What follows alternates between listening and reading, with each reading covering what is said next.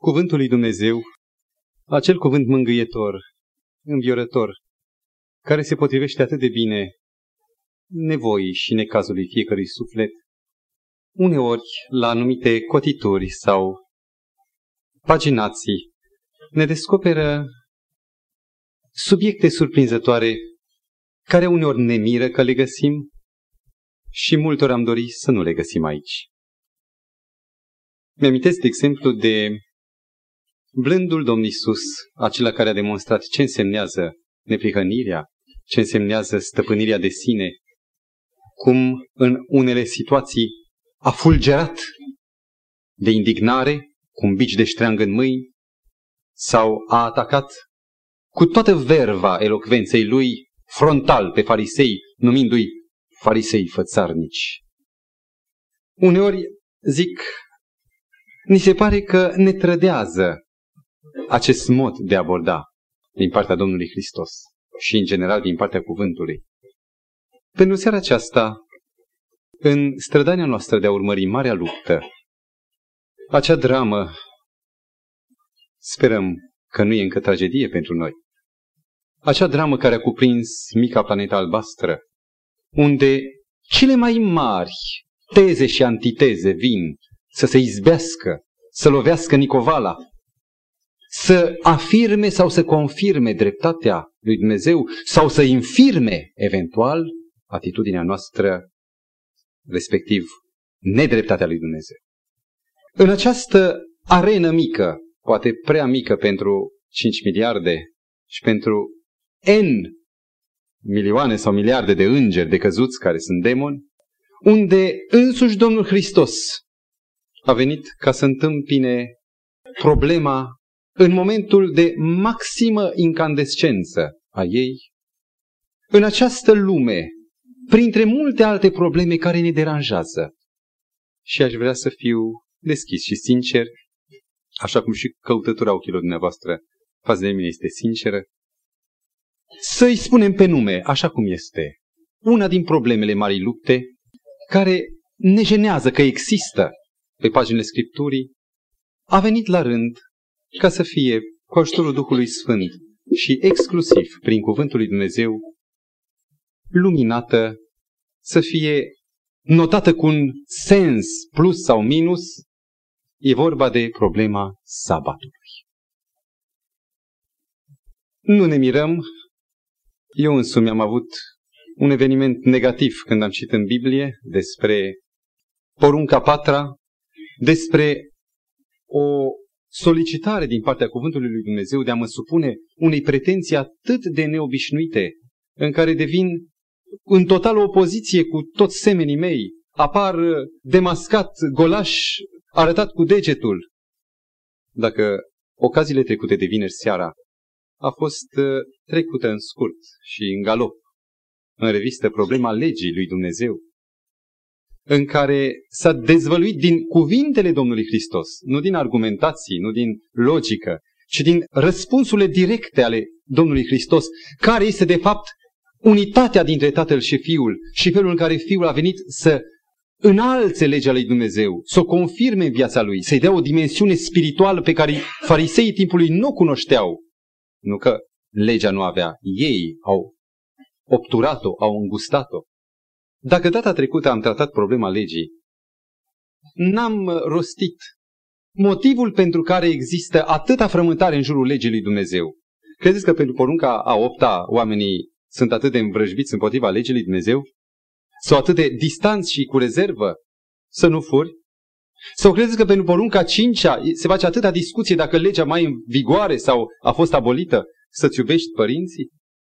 Nici una din porunci nu deranjează și dacă n-ar exista porunca a patra, toată lumea ar ridica mâna și ar spune într-adevăr legea e sfântă, dreaptă, bună, trebuie să o ținem, este numai normal, bunul simț ne conduce. Dar în acest decalog, în aceste zece porunci, există ceva. Un fitil. Și fitilul se leagă de sabat, detonatorul este în sufletul nostru, în practica noastră și spunem e imposibil. Trebuie că ceva s-a schimbat și pentru că nu putem să scoatem doar o poruncă, luăm în ansamblu toată legea și spunem trebuie să o rejudecăm, mai bine preferăm Evanghelia, cu toate că cuvântul nu face această disociere. Legea e geamăn siamez cu Evanghelia. Deși aceasta este starea de lucruri, mă interesează totuși și cred că și pe dumneavoastră, pentru că există ceva în om, această curiozitate pozitivă, dorință de a cunoaște. Mă interesează de ce există atâta rezervă, în afară de motivul social, că toată lumea face altfel și eu fac invers. Poate în afară de motivul securității personale, dacă eu încep să țin sabatul, ce va fi cu serviciu, ce va fi cu rudele, cu atâtea și atâtea relații personale, sociale cu mine. E dificil. De ce credeți dumneavoastră că oamenii au ajuns în majoritate să aibă o atitudine de înlăturare acestei porunci a patra? Și de ce diavolul, care este de fapt marele programator al acestei mari lupte, cel care de fapt a deschis actul întâi, în care a tras omenirea ca personaje foarte episodice. Oameni se nasc și mor și alții vin personaje episodice. De ce oare diavolul are atâta înverșunare împotriva acestei porunci a patra și angajează omenirea atât de acerb în împotrivire față de porunca care e destul de limpede în Scriptură? Recunosc că am ajuns într-un punct de apogeu a marei lupte și n-aș vrea să vă spun nimic eu.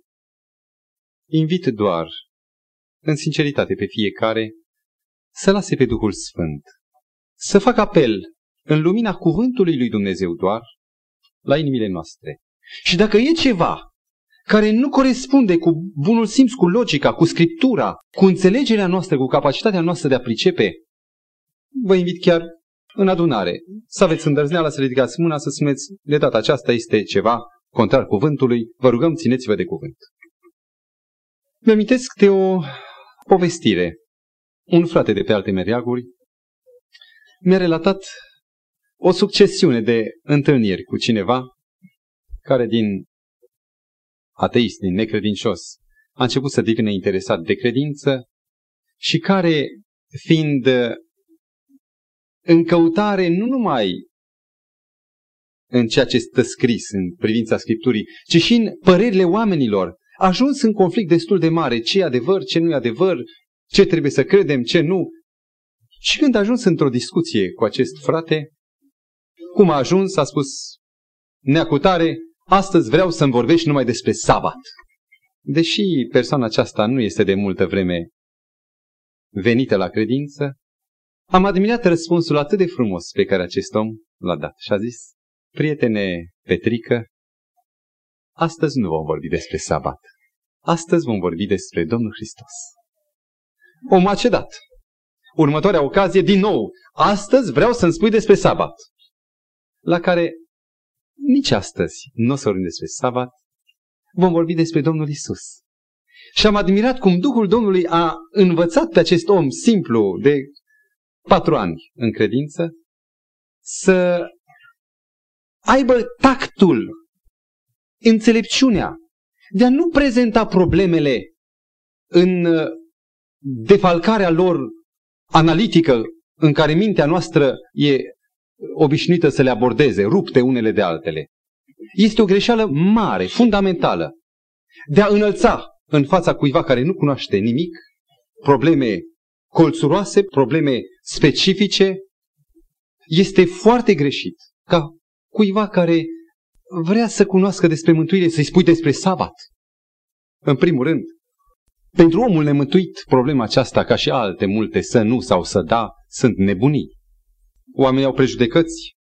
Oamenii, în general, cei care nu cunosc Harul lui Dumnezeu în inimă, sunt jenați de aceste restricții care frustrează inima lor de libertatea de a vrea ei.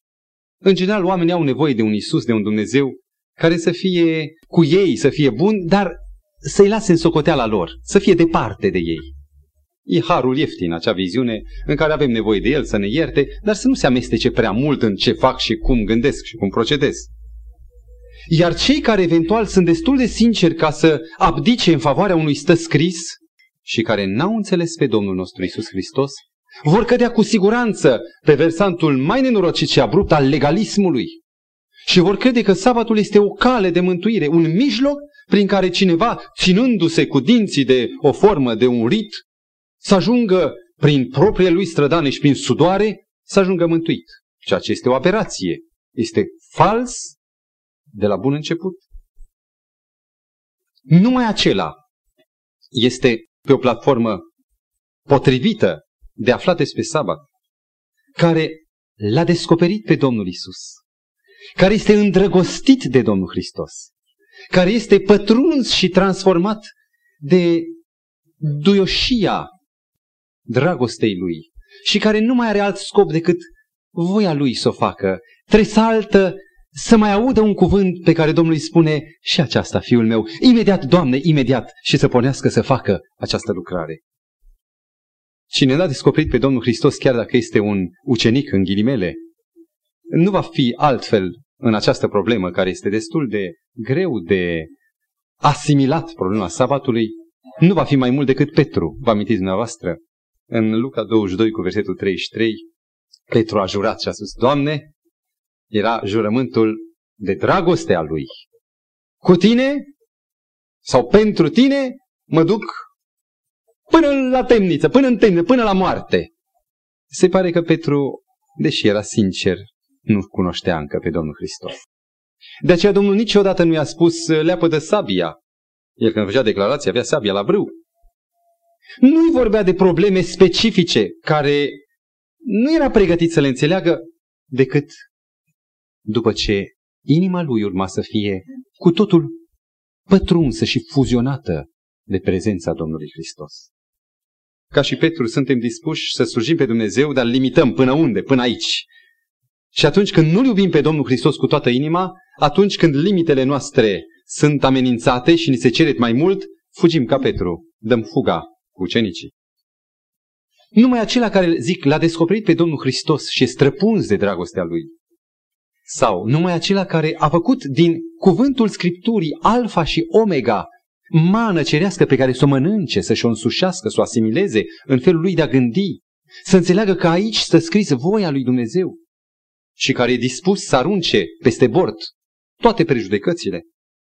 Sau numai acela care a ajuns, cum spune Apostolul Pavel în Evrei, capitolul 5 cu 13, 14 și 6 cu 1, 2, numai acela care a ajuns să consume hrană tare. Laptele e pentru începători. E vorba despre învățătura despre botezuri, pocăința, faptele moarte. Acestea sunt laptele.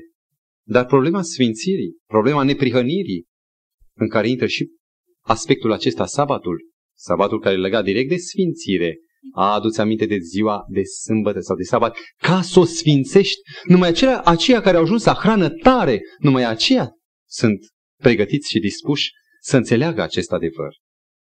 Ne aflăm încă tot la introducere și m-am hotărât de data aceasta să nu ne grăbim. Să avem acea pace în cercetarea cuvântului, să avem acea odihnă și să nu asistăm la un fel de catiheză sau la îndoctrinare cu privire la punctele acestea, ci să purcedem împreună ca niște oameni slobozi și neîndatorați nimănui, nici unui punct de vedere, la a cerceta acest cuvânt și a înțelege, oare, Doamne, ce cu această problemă sabatul? Și să admitem că plecăm de la zero. Vă invit să deschidem primul cuvânt din Scriptură care ne introduce în această neobișnuită problemă, anume sabatul, și anume Geneza, capitolul 2, cu versetele 2 și 3. În ziua șaptea Dumnezeu și-a sfârșit lucrarea pe care o făcuse și în ziua șaptea s-a odihnit de toată lucrarea lui pe care o făcuse. Dumnezeu a binecuvântat ziua șaptea și a sfințit-o, pentru că în ziua aceasta s-a odihnit de toată lucrarea lui pe care o zidise și o făcuse. Vreau să reafirm, nu ne interesează probleme ca sabatul, ne interesează Domnul Hristos.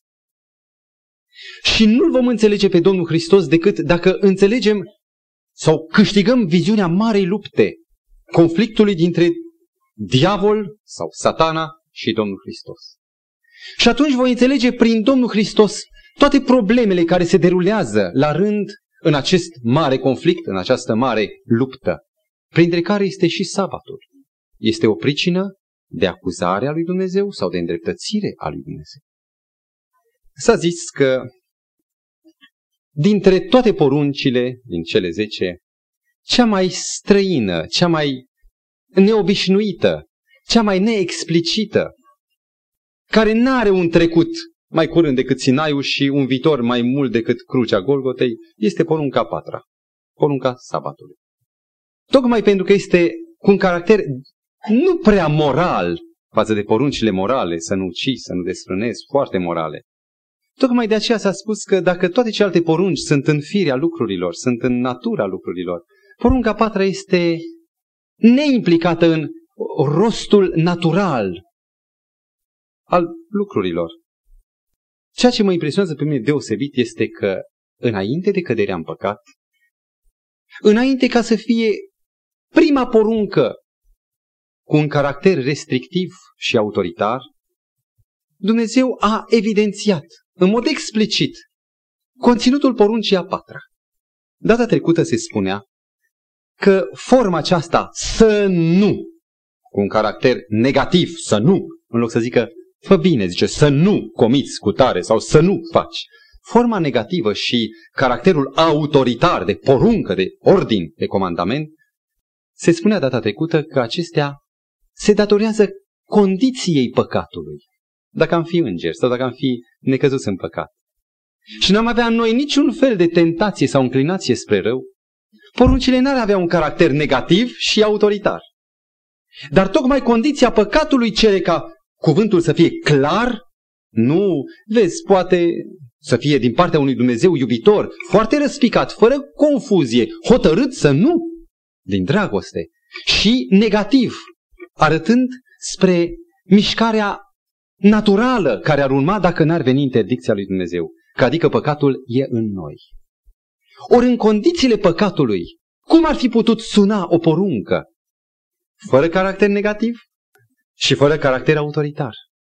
Nu are, așa cum stă scris în capitolul 2, Dumnezeu a binecuvântat și a sfințit ziua șaptea, un raport despre care, sau care nu se mai repetă niciodată, a binecuvântat și a sfințit.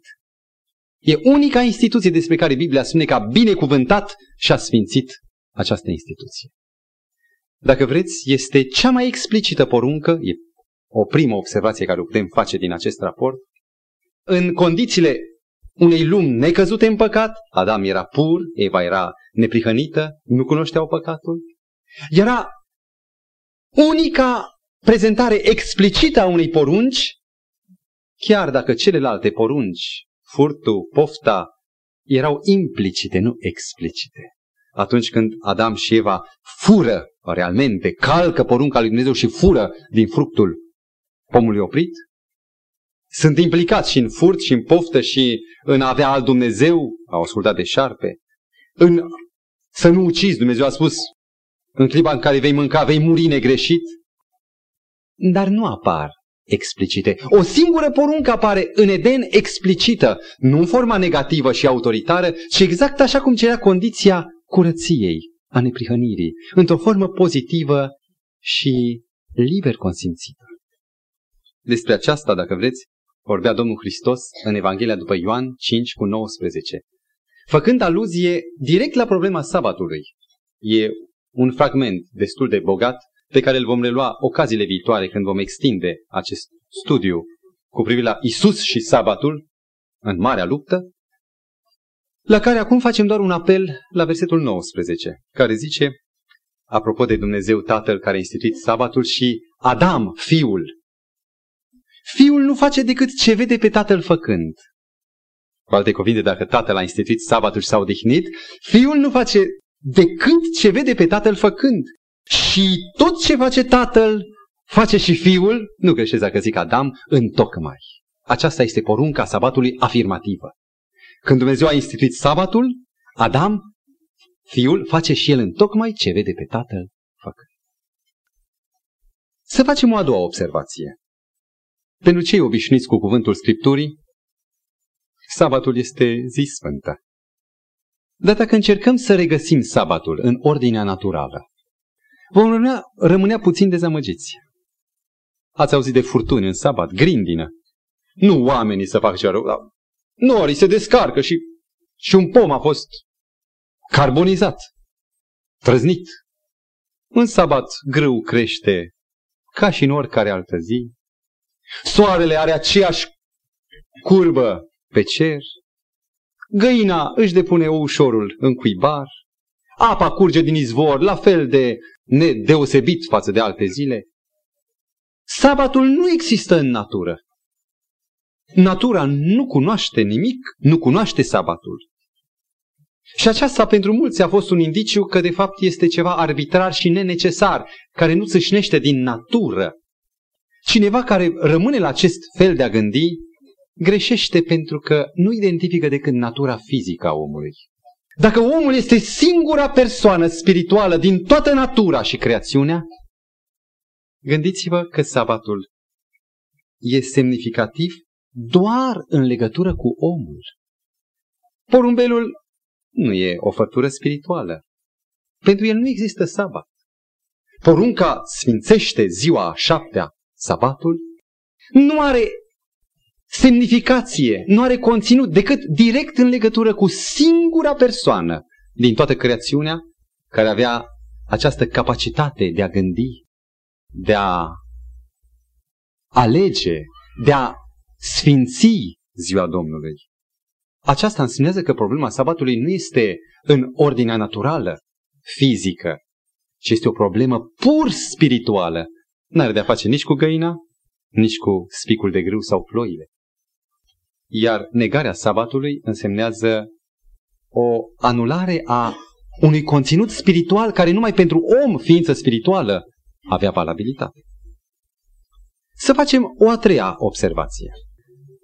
Au fost exploratori în secolul trecut și în secolul nostru și au descoperit cu multă curiozitate triburi care în viața lor n-au văzut un om îmbrăcat în haină țesută.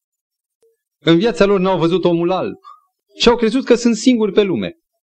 Și când acești observatori europeni, rafinați, cu bisturiu analitic, cu microscop, când au început să cerceteze relațiile sociale ale tribului, legile lor, au descoperit că majoritatea, sau chiar toate în afară de sabat, toate poruncile din decalog pot fi regăsite. Există ceva din practica socială, din practica istorică, care conduce pe oameni să vadă că de fapt a minți e rău, Că de fapt a fura e periculos și dacă eu o fac la altul, altul poate să mi-o facă mie. Și mai bine să nu facem niciunul. Că poligamia este un factor de despersonalizare a omului. Sunt triburi în Africa de Sud, de exemplu, au fost găsite, care nu erau politeiști, erau monoteiști. Până și să n-ai al Dumnezeu afară de mine, porunca întâia, a putut fi regăsită pe aici, pe acolo, la păgâni care habar n-au avut de Biblie. Un singur lucru n-a fost regăsit. Și acest lucru este sabatul.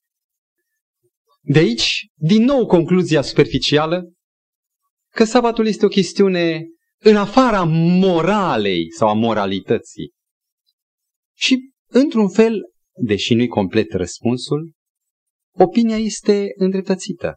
Morala are în mod special o aplicație interumană. Chiar și porunca 1, 2 și 3 se regăsește în relațiile interumane, să n-ai al Dumnezeu, adică ca și cu soția, să n-ai pe altcineva, sau să nu iei numele Domnului în deșert, să respecti pe tatăl tău și pe mama ta. Deci se regăsesc unele porunci, 1, 2 și 3, în relațiile interumane. Porunca sabatului nu. Și tocmai aici este un element care evidențiază sabatul, și anume că sabatul nu este o poruncă morală, într-un anumit sens, ci este o poruncă spirituală, care nu decurge din moralitatea interumană și nu se reflectă în ea, ci este o hotărâre unilaterală, o decizie univocă a lui Dumnezeu singur. Și dacă există sabatul, și acesta este elementul distinctiv al religiei creștine, al Bibliei, față de toate celelalte credințe morale, mai mult sau mai puțin, este că Dumnezeu unilateral hotărăște El, nu pe motivele beneficiului relațiilor cu alții. Hotărăște El singur o zi, o stabilește care este aceea Și n-am putea cunoaște problema sabatului decât numai din cuvântul lui Dumnezeu, ca o decizie singulară, neobișnuită a lui Dumnezeu. Vedeți? De aici, tocmai din faptul că nu se regăsește în nimic altceva, se află și încărcătura de simbol sau de semn pe care sabatul în Scriptură este numit că îl are. Dacă vreți să citim în Exod 31 cu 17 și multe alte texte, dau numai acesta, în care Dumnezeu anunță care este caracterul sabatului. Sabatul va fi între mine și copiii lui Israel un semn veșnic. Faptul că nu are niciun fel de echivalență, nu poate fi amestecat, confundat cu nimic, e cu totul distinct, face ca să fie foarte potrivit de a fi un semn. Dacă este un semn, cum spune cuvântul, ce semnifică? Orice semn are în spate o semantică, un sens. Și ce semnifică oare semnul acesta? Nu știu dacă vom reuși să trecem prin toate cele trei sensuri sau semnificații simbolistici ale sabatului, dar începem cu prima și vom vedea că dacă descifrăm, decodificăm bine sensul prim din Scriptură, toate celelalte se repetă pe un alt plan. În Exod, capitolul 20, acolo unde inspirația a prins autoritatea de legiuitor al lui Dumnezeu, atunci când glasul lui Dumnezeu pe Sinai, nu prin intermediar, ci direct, a rostit cele 10 porunci, citim de la versetul 8 la 11 următoarele. Adu-ți aminte de ziua de odihnă ca să o sfințești. Să lucrezi șase zile și să-ți faci lucrul tău. Dar ziua șaptea este ziua de odihnă închinată Domnului Dumnezeului tău. Să nu faci nicio lucrare în ea, nici tu, nici fiul tău, nici fica ta, nici robul tău, nici roaba ta, nici vita ta, nici străinul care este în casa ta. Căci în șase zile a făcut Domnul, căci, de aici începe o motivare. De ce să sfințezi ziua aceasta? Ce îmi reprezintă ea mie? Și Dumnezeu răspunde, versetul 11, căci în șase zile a făcut Domnul cerurile, pământul și marea și tot ce este în ele, iar în ziua șaptea s-a odihnit, de aceea a binecuvântat Domnul ziua de odihnă și a sfințit. Care este prima semnificație a sabatului? Aici ni se identifică motivul. Dumnezeu, plenipotențiar, a hotărât și a creat ziua întâi, ziua a doua, ziua a treia, până în ziua a șasea, tot. Și ca un aniversar al creațiunii, în ziua șaptea, el însuși s-a odihnit, vedem mai departe că el n-avea nevoie de odihnă, doar ca să instituie în a șaptea zi un memorial, o zi de aniversare, o zi de care să-ți amintești, pe motivul că ea este creator, iar noi, creatura, să ne reamintim de faptul că El e creatorul nostru. Am avut sub ochii mei un studiu destul de înalt, complicat, teologic, în care s-a căutat o explicație pentru structura care apare nu numai aici, structura septenară de șapte. Ziua a șaptea, de ce nu a șasea, de ce nu a cincea sau a opta? De ce tocmai șapte? Și în timp ce citeam acele câteva indicii utile, mi-am amintit de surpriza pe care am avut-o pornind de la recunoașterea acestui număr șapte ca fiind un semn distinctiv al desăvârșirii, al încheierii. Zic, surpriza pe care am avut-o găsind în natură, peste tot, acest sigilu, această ștampilă, șapte, șapte, șapte, șapte. Lumina, ne-am mai discutat cu alte ocazii, lumina albă în difracție, în uh, descompunere, când trece printr-un spectru, lasă șapte culori. De ce nu opt sau cinci? cristalografia cunoaște doar șapte tipuri de cristale, nu opt. Elementele sunt așezate doar pe șapte perioade. Există un ritm biologic. Din șapte în șapte ani omul se înnoiește total. Dar sunt domenii atât de diferite. Ce are a face un domeniu cu altul? În toate există ștampila lui șapte. Un arhitect mi-a făcut demonstrația că pe orice mădular al meu scrie șapte. Și mi-a făcut demonstrația că există șapte articulații ale membrelor, eventual le veți număra acasă, inclusiv cea claviculară, că capul intră de șapte ori în înălțimea trupului. Există un cifru legat de acest șapte, nu mai spun de cele șapte sunete ale gamei și pot să vă spun cu autoritate, bazându-mă pe autoritate, că gama nu este o invenție omenească, ci o descoperire omenească. E un dat divin. Există acest șapte pretutindeni care mă conduce să înțeleg de ce Dumnezeu, care a întocmit toate pe o structură septenală de șapte, a rânduit și acest semn al său pe același element distinctiv care este șaptele. Și acum să mă refer la cele câteva informații teologice. Geneza 1 cu 1, primul verset. Știți că este alcătuit în ebraică numai din șapte cuvinte. La început Dumnezeu a făcut cerurile și pământul. Șapte cuvinte. Versetul 2, de două ori șapte, 14. Sunt amănunte care la un moment dat ne obosesc. Uh, nu vă mai dau. Decât că în Geneza, capitolul 2, versetele 2 și 3, acolo unde am citit primul raport despre sabat, există trei sentințe. În ziua șaptea Dumnezeu și-a sfârșit lucrarea pe care o făcuse, e prima sentință, alcătuite din șapte cuvinte. Mai departe, și în ziua șaptea s-a odihnit de toate lucrarea lui pe care o făcuse. Iarăși șapte cuvinte. Coincidență? Nu știu dacă e. Nu vine să cred. Recunosc acest șapte peste tot și recunosc și în Scriptură. Și Dumnezeu a binecuvântat ziua șaptea și a sfințit-o. Iarăși, a treia sentință, tot numai șapte cuvinte.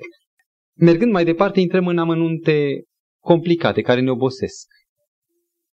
Ce este șapte? Probabil, dacă analizăm și etimologia cuvântului șabat, noi știm popular că etimologia însemnează odihnă. Ei bine, rădăcina nu e odihnă, însemnează încetare. Aceasta însemnează șabat, inițial, la origine. Sau încheiere, sau desăvârșire. Sau săvârșire, care însemnează încheiere, desăvârșire. Ceva care încoronează, a încheiat. Nu întâmplător, într-o lume, într-o planetă marcată de acest element prin care eu l-am recunoscut pe Dumnezeu șapte, Dumnezeu a spus ziua mea, semnul meu. Un semn foarte arbitrar pentru voi, hotărât doar de mine. Este ziua a șaptea. Și interesant că dacă sabatul este un simbol cosmologic perfect, adică un simbol al faptului că el e creator, care a făcut totul foarte bine, din punct de vedere al existenței Universului cosmologic, am zis, tocmai această poruncă din cele zece din Decalog cuprinde în ea singura poruncă care cuprinde în ea autoritatea legiuitorului. Merită să vă amintiți ceea ce poate unii știți, că în porunca patra numai aici apare numele acelui care dă porunca, autoritatea în virtutea căruia dă porunca și domeniul în care el, împăratul, are autoritate. Șase zile a făcut Iahveh, Domnul.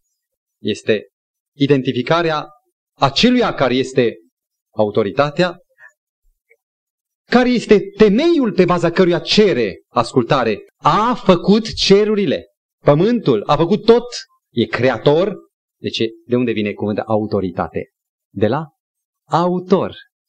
Cel care este autorul are autoritate asupra unei lucrări. Numai cine e autor. Ei bine, autoritatea lui se bazează pe faptul că este autor, e creator și, în al treilea rând, domeniul în care se aplică autoritatea lui, cerurile, pământul, marea și el are acces și în conștiința acelor care locuiesc cerurile, pământul și marea ființele inteligente.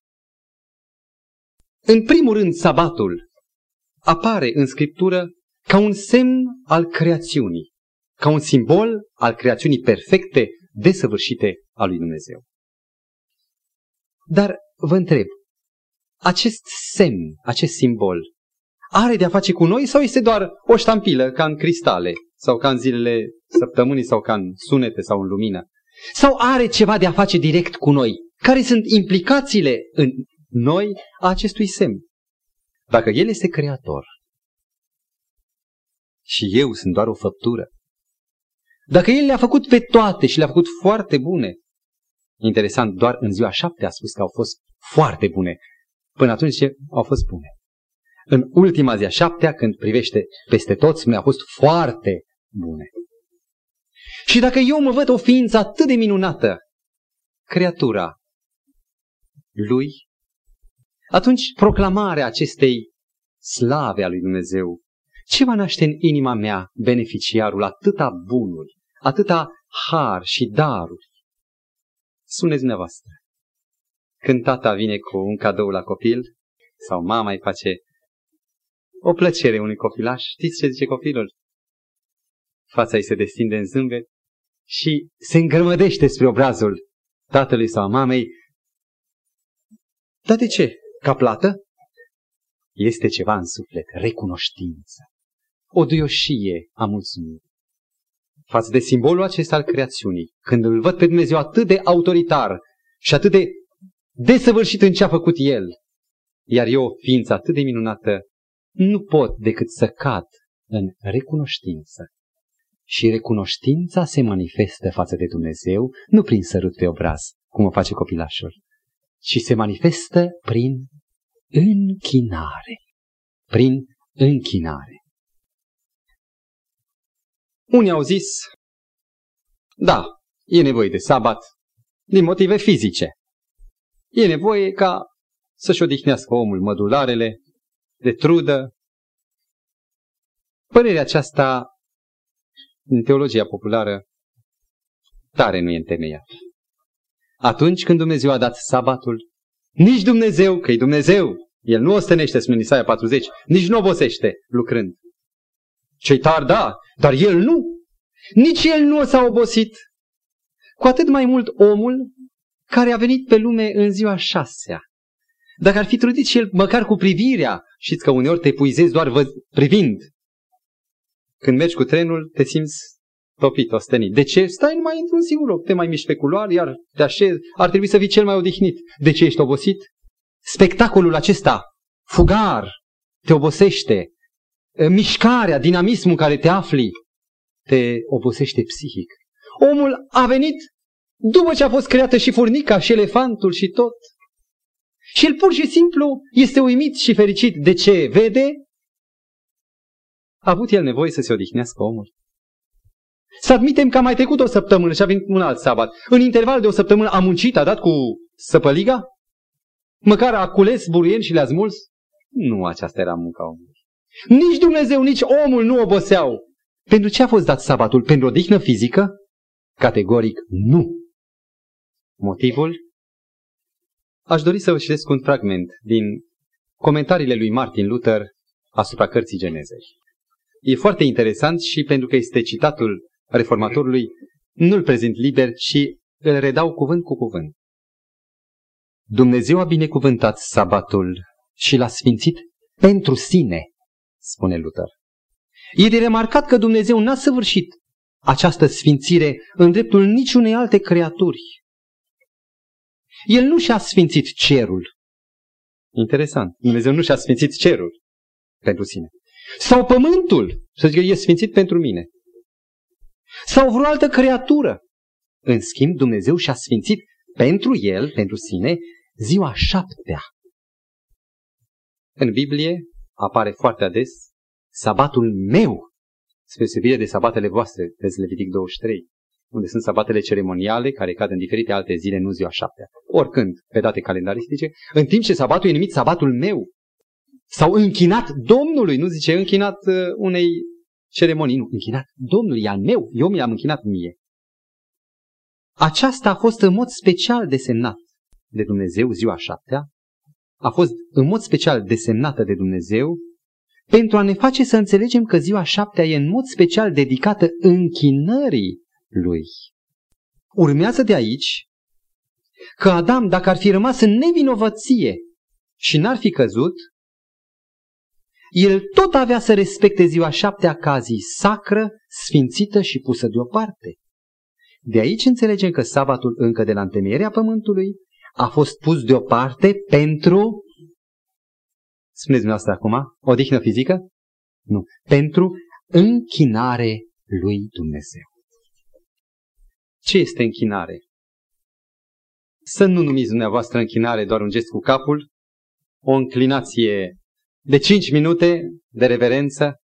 Închinare în sens biblic însemnează o relație, o părtășie cu El. Implică o cunoaștere, nu doar o fugară în cuvințare, da, tu ești Dumnezeul meu, amin, și plec. Asta nu e închinare. Închinarea este prosternarea și contemplarea lui Dumnezeu. Și contemplând, să fii transformat după chipul lui, să te umpli de bogăția slavei lui Dumnezeu. Știți că prin ochi noi înghițim un univers întreg. Noi ne facem mintea, mintea noastră e un album a ceea ce vedem și auzim. Prin contemplare și meditație să ne făurim un chip asemeni chipului său. Aș vrea să mai citesc încă o frază semnificativă a unui mare teolog protestant, dr. Adam Clarke. Este cunoscut, a făcut niște comentarii foarte bogate. Și ascultați cum zice dr. Adam Clarke. Sabatul este cel din tâi statut al lui Dumnezeu către oameni. Trebuie puțin tălmăcit. Sabatul este cel din tâi statut pe care îl stabilește Dumnezeu pentru om. Sau îl dă Dumnezeu oamenilor. În sabat se definește poziția lui Dumnezeu, statutul omului față de Dumnezeu, toată relația care există între Dumnezeu și creatură. Care este relația aceasta? Să o cercetăm. Dumnezeu e tată și proprietar. E primul element care stabilește statutul. Dumnezeu tată și proprietar. Omul este pur și simplu creatură. Stabilește prin contrast, proprietar, creator, e o creatură care e statutul omului. Dar întrucât toate sunt săvârșite și Șabat însemnează, cum am zis, încetare. Toate sunt săvârșite și gata, încheiate. În această beție a bucuriei a satisfacției pentru atâtea daruri care Dumnezeu le dă cu mână largă, eu nu pot decât să mă arunc înaintea Lui, să mă închin cu dragoste, din dragoste, în ascultare. Pentru că mai avem câteva minute. Aș dori să răspundem la o întrebare. N-am încheiat încă care e statutul stabilit în sabat. După întrebarea aceasta vom ajunge și la lămurirea ultimului amănunt al întrebării. La o întrebare destul de frământată și cu partizan de o parte și de alta. Foarte mulți, inclusiv Martin Luther, deși a făcut această declarație deosebit de frumoasă, n-a înțeles problema sabatului, a spus că până la urmă este o ceremonie. Și mulți protestanți spun la fel, că sabatul este un intrus ceremonial într-o lege morală. Este sabatul o poruncă ceremonială sau este o problemă morală? Avem în spatele nostru paranteza dezvăluirilor că are conținut spiritual, dar nu ne legăm de aceasta. Este sabatul o problemă ceremonială sau o problemă, o poruncă morală? Să mai facem câteva observații. Ce este o ceremonie? Și când au apărut ceremoniile sau legea ceremonială? Când a fost adusă prima jertfă? Adam, probabil fericit de creațiune, a spus, ia vino porumbelul încoace și a sucit gâtul? Aceasta a fost prima jertfă? Sau când au apărut jertfele și ceremoniile? Deci sistemul ceremonial. Când? Vă rog? După păcat. Păcatul a impus un sistem ceremonial care să preînchipuie pe Iisus mielul lui Dumnezeu. Tot ce se aduceau pe altar, miei, iezi, preînchipuiau pe Iisus. Pentru că nu putea să vină încă Domnul atunci, nu era încă ceasul sosit, și abia după patru mii de ani de la creațiune urma să vină mielul lui Dumnezeu, Dumnezeu a instituit un sistem de rituri, ceremonii cu un caracter tranzitoriu și simbolic, care urmau să fie valabile până va veni Isus și odată cu Isus ceremonia să fie nenecesară. A venit El. Trupul, umbra, nu mai de folos. Când a fost instituit sabatul? După păcat sau înainte? Înainte. Este o problemă ceremonială? Categoric nu poate fi ceremonial, că la data aceea nu era păcat și nu era niciun fel de element ceremonial. Atunci trebuie să ne greșit să-i descoperim conținutul neceremonial, ca să o recunoaștem ziua șaptea, sabatul, să-l recunoaștem ca pe o poruncă foarte morală și foarte spirituală. Am avut sub ochi o carte de o mare valoare. Se chema Siguranța Mântuirii, semnată de un om uh, cu înțelegere largă, Richard Nis. Richard Nis, care era în același timp psiholog, pastor, uh, profesor la un colegiu adventist. Un om de o profunzime excepțională și mi-a luat în sfârșit perdeaua de neînțelegere asupra problemei chestiunii moralității sabatului. Și dați-mi voie să vă fac în 5 minute cât mai avem, mica demonstrație a conținutului formidabil de moral sau spiritual al sabatului. Ce însemnează morală? Moral. Dacă lăsăm la o parte considerentele omenești ale justiției, cum a conceput-o omul, tot ceea ce contravine binelui majorității, așa e denumită, denumit elementul moral sau categoria de moral. În Scriptură și în Cuvântul lui Dumnezeu, morala de atâtea ori este afirmată ca fiind o expresie a dragostei.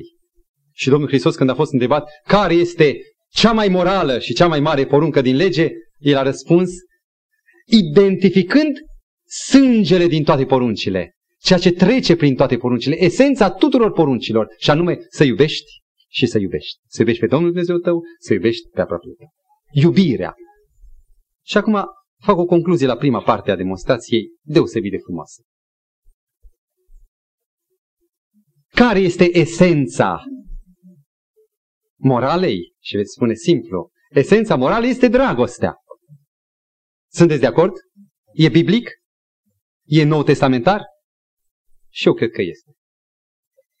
Dacă am stabilit că dragostea este esențialul, este ceea ce trece prin toate poruncile și ceea ce a născut, de fapt, poruncile, legea, legea divină, vă întreb pe dumneavoastră, care este prima condiție a dragostei? Sunt căsătorit. Am plecat de acasă în interes de servici. Mi-am terminat slujba, serviciul și mă simt așa de bine în acest oraș străin. Hotelul mi-e plătit cât voi sta aici, am masa asigurată, sunt un om al naturii, îmi place să urc muntele. Sunt un om sociabil, vreau să cunosc cât mai mulți oameni. Trece o lună, trec două luni. Cineva mă întreabă, ești căsătorit? Da, sigur. Îți iubești soția? Da, îmi iubesc. Da, de când n-ai mai văzut-o? Păi de vreo un an, un an jumate. Și probabil că corespondezi cu ea. Și, a, nu, nu, noi ne iubim. Dar probabil vorbești la telefon. Nu, nu, nu vorbim la telefon. Dar tu unde? Eu stau la satul mare, ea la Tulcea. Interlocutorul probabil spune, domnul meu, probabil că sau ești afectat ca integritate, ca tot spiritual, sau pur și simplu folosești cuvântul iubesc doar ca un joc, când tu de fapt ești fericit că ai scăpat de ceea ce numeai un jug. Care este prima condiție a dragostei? Ca să înțelegem care este statutul omului prin sabat. Care e prima condiție sau chintesența legăturii de dragoste? Care este?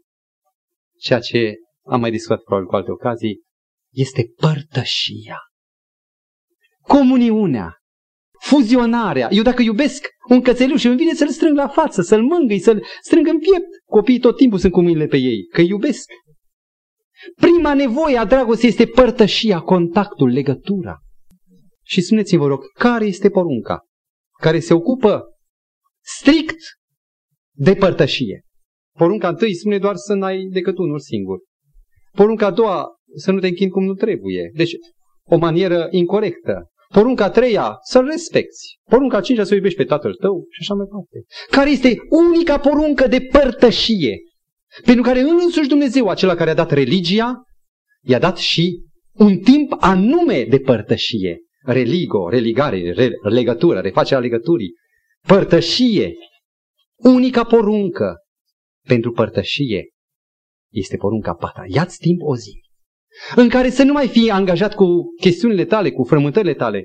Privește doar spre mine. Vreau să mă întâlnesc cu tine. Este cea mai morală dintre porunci, porunca a patra. Pentru care de a face în mod special cu chintesența dragostei care este părtășia. Acela care ignoră porunca patra. Acela pur și simplu și aruncă în aer relația cu Dumnezeu. Încă o nemaipomenită dezvăluire.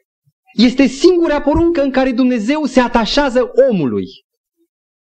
Singura la care Dumnezeu se alătură lângă om și în care Dumnezeu se implică.